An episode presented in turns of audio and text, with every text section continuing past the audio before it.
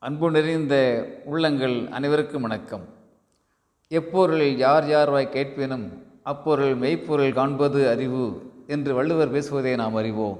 நண்பர்களே முல்லா நஜீரின் என்பவர் ஒரு சூஃபி ஞான் என்பதும் சிறந்த நகைச்சுவையாளர் நடைமுறை வாழ்க்கையை நன்றாகச் சொன்னவர் என்பதையும் உலகம் அறியும்.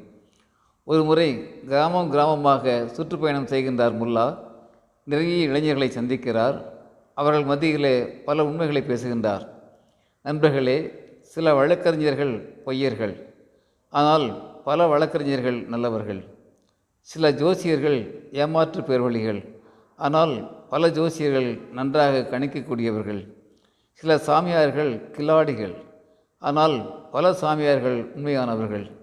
சில மருத்துவர்கள் ஏமாற்றுக்காரர்கள். ஆனால் பல மருத்துவர்கள் கைதேர்ந்த நிபுணர்கள். ஆகவே நீங்கள் தெளிவான அறிவுஞானத்தோடு செயல்பட வேண்டும். மக்களை கயவர்களிடத்திலிருந்து காப்பாற்றி நல்லவர்களை அடையாளப்படுத்த வேண்டும். ஊக்குவிக்க வேண்டும் என்ற துணியிலே பல இடங்களிலே பேசிச் செல்கின்றார் முல்லா. அவருடைய செல்வாக்கின் மீதும் செல்வாக்கின் மீதும் பொறாமை கொண்ட சில மருத்துவர்கள் ஜோசியர்கள் சாமியார்கள் வழக்கறிஞர்கள் இவர்களெல்லாம் முல்லா மீது வழக்கு தொடுக்கின்றார்கள். வழக்கு அரசரிடம் விசாரணைக்கு வருகின்றது.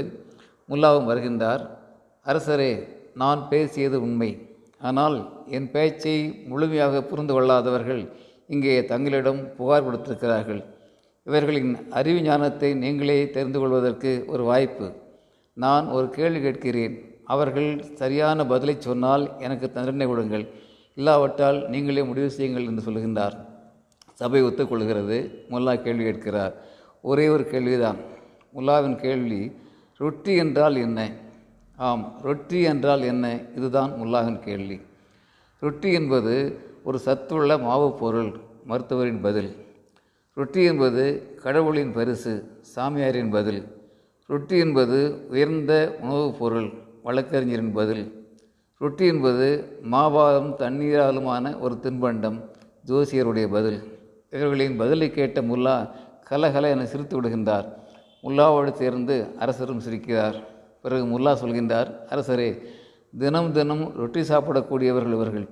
தினம் தினம் சாப்பிடக்கூடிய பொருளை பற்றியே சரியான புரிதல் இல்லாதவர்கள். என் பேச்சை எப்படி புரிந்திருப்பார்கள்? நீங்களே யோசனை செய்யுங்கள். இவர்களுக்கு தயவு செய்து தாங்கள் தண்டனை தர வேண்டாம். இவர்களெல்லாம் என் நண்பர்கள். ஆனால் இவர்களுக்கு அறிவுரை கூறுங்கள். என் பேச்சை முழுமையாக கேட்குமாறும் தொடர்ந்து கேட்குமாறும் அறிவுரை கூறுங்கள் என்று வேண்டுகிறார். அரசரும் முல்லாவை பாராட்டுகிறார். மற்றவர்களுக்கு அற உரை கூறி அனுப்புகின்றார். நண்பர்களே நம்முடைய வாழ்க்கையிலும் தினம் தினம் பல நிகழ்வுகளை நாம் சந்திக்கிறோம். அவற்றில் மெய்ப்பொருள் காணுகின்ற அறிவை நாம் பெறுவோம் உயர்ந்து வாழ்வோம். அன்புடன் அரங்க கோபால் இயக்குனர் சிபிஐஏஎஸ் அகாடமி கோவை.